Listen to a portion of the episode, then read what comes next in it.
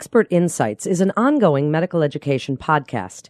The Carle Division of Continuing Education designates that each episode of this enduring material is worth a maximum of 0.25 AMA PRA Category 1 credit. To collect credit, please click on the link and complete the episode's post test.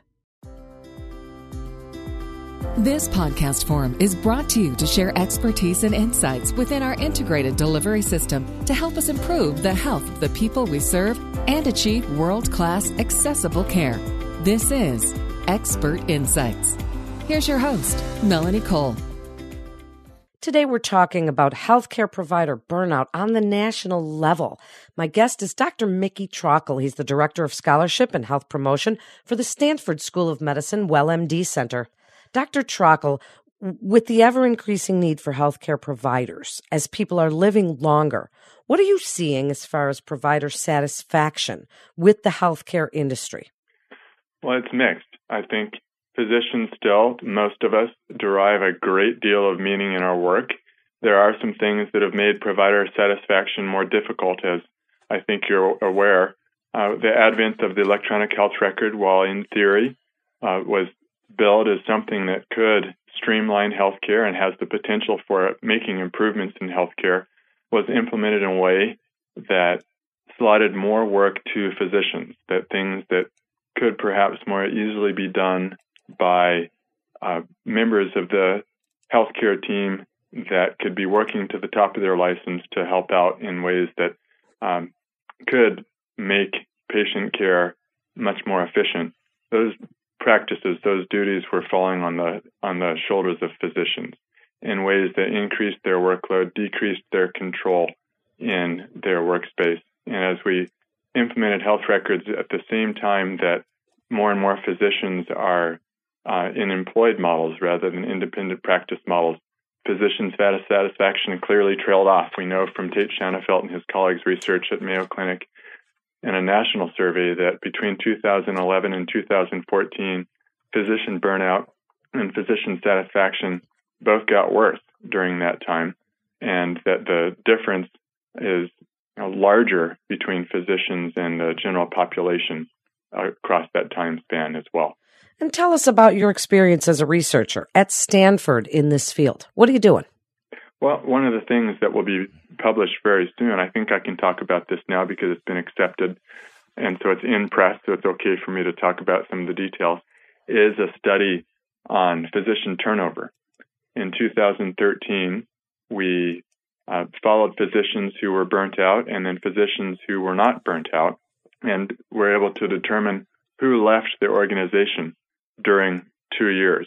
Uh, so by 2015. And what we found is that among those who were burnt out, 21% had left the institution, whereas among those who were not burnt out, only 10% had left the institution. So that's a attributable risk of 11%. In other words, among physicians who were burnt out, which is a fairly large chunk at most institutions, that's somewhere between 30 and 50%. Among that group, 11% would be leaving the institution within two years for reasons attributable to their burnout. Now, that turns out to be expensive.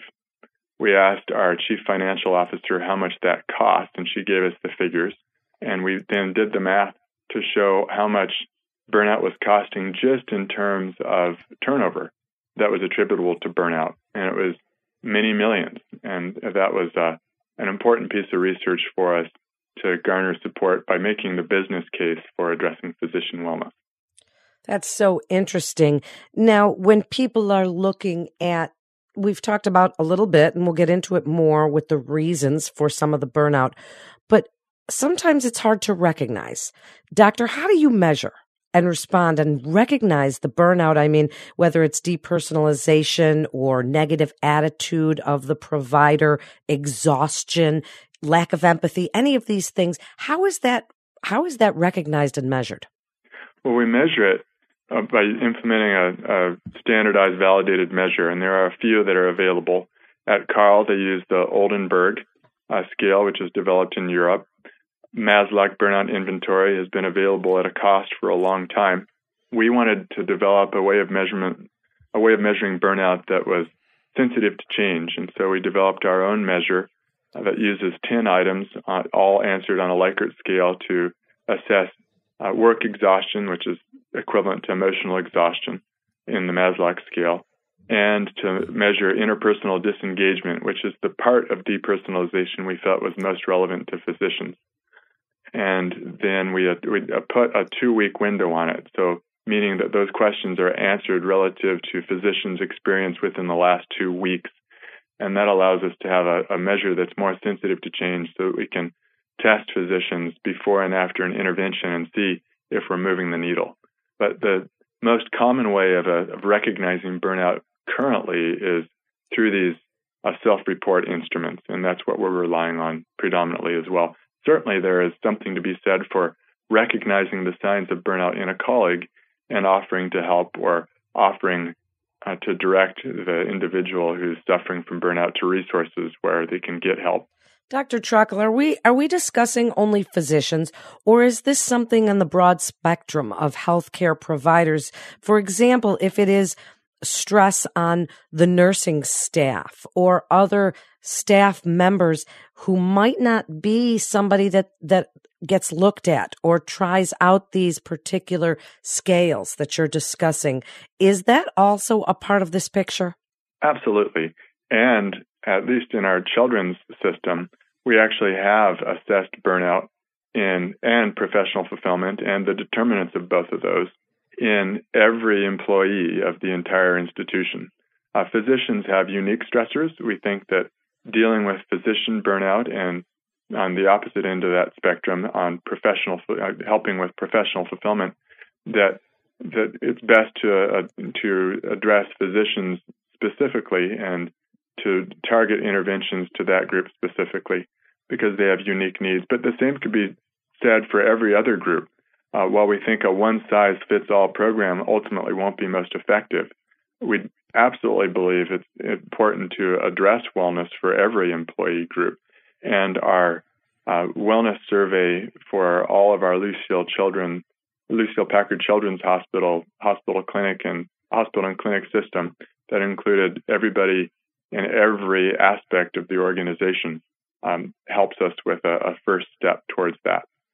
So, what are you doing to respond to some of this? And as doctors have that onerous maintenance of certification requirements and, and the clerical burden and all of these things we've been discussing, how do you respond to it? What are you doing, like things like workflow design, or what organizations and providers can do?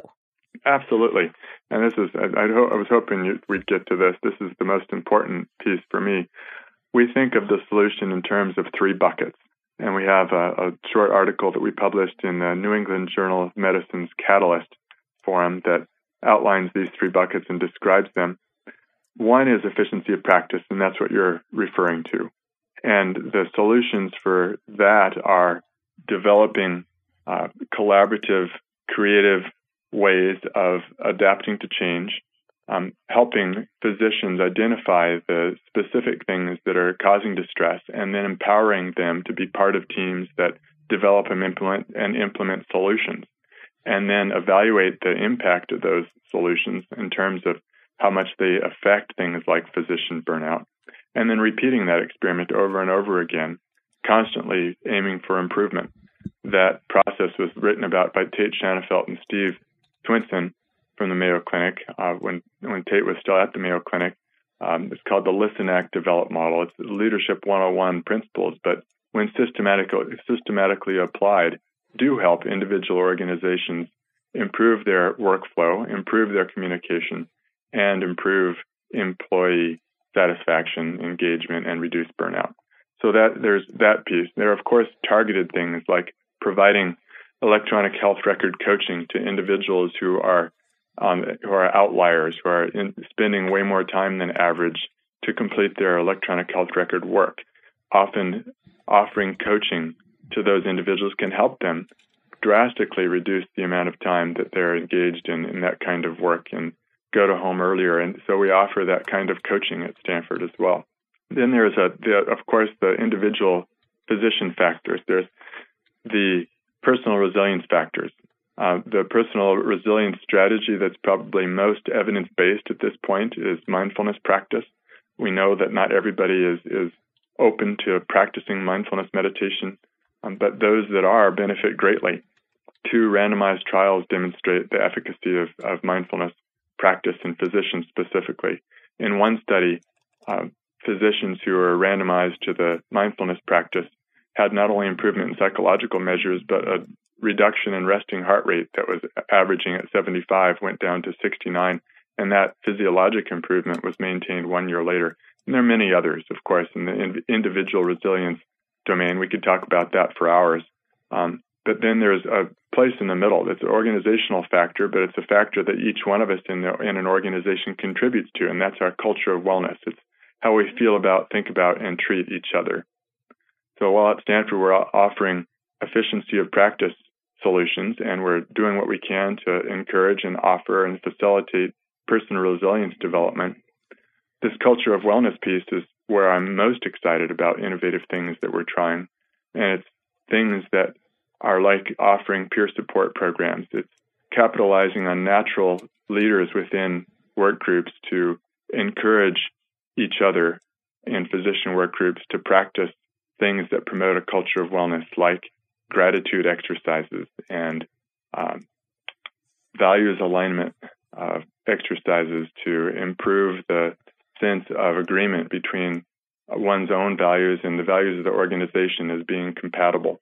And we're just now uh, developing and testing those. And so I can't say a whole lot about how well they're working because we're just getting started. But that that culture of wellness domain where we're moving the needle on how we think about, feel about, and treat each other at work is uh, something I'm particularly excited about as part of the equation to solving this problem. I, one related construct to this is psychological safety, and that piece actually has been fairly well researched. Amy Edmondson demonstrated in her work at Harvard that that uh, work groups who had uh, things like inclusive leadership style, which is an aspect of psychological safety, were more engaged in quality improvement and so those those uh, that's one piece that already has been demonstrated. So we're trying to move the needle on all three domains: efficiency of practice, culture of wellness, and personal resilience.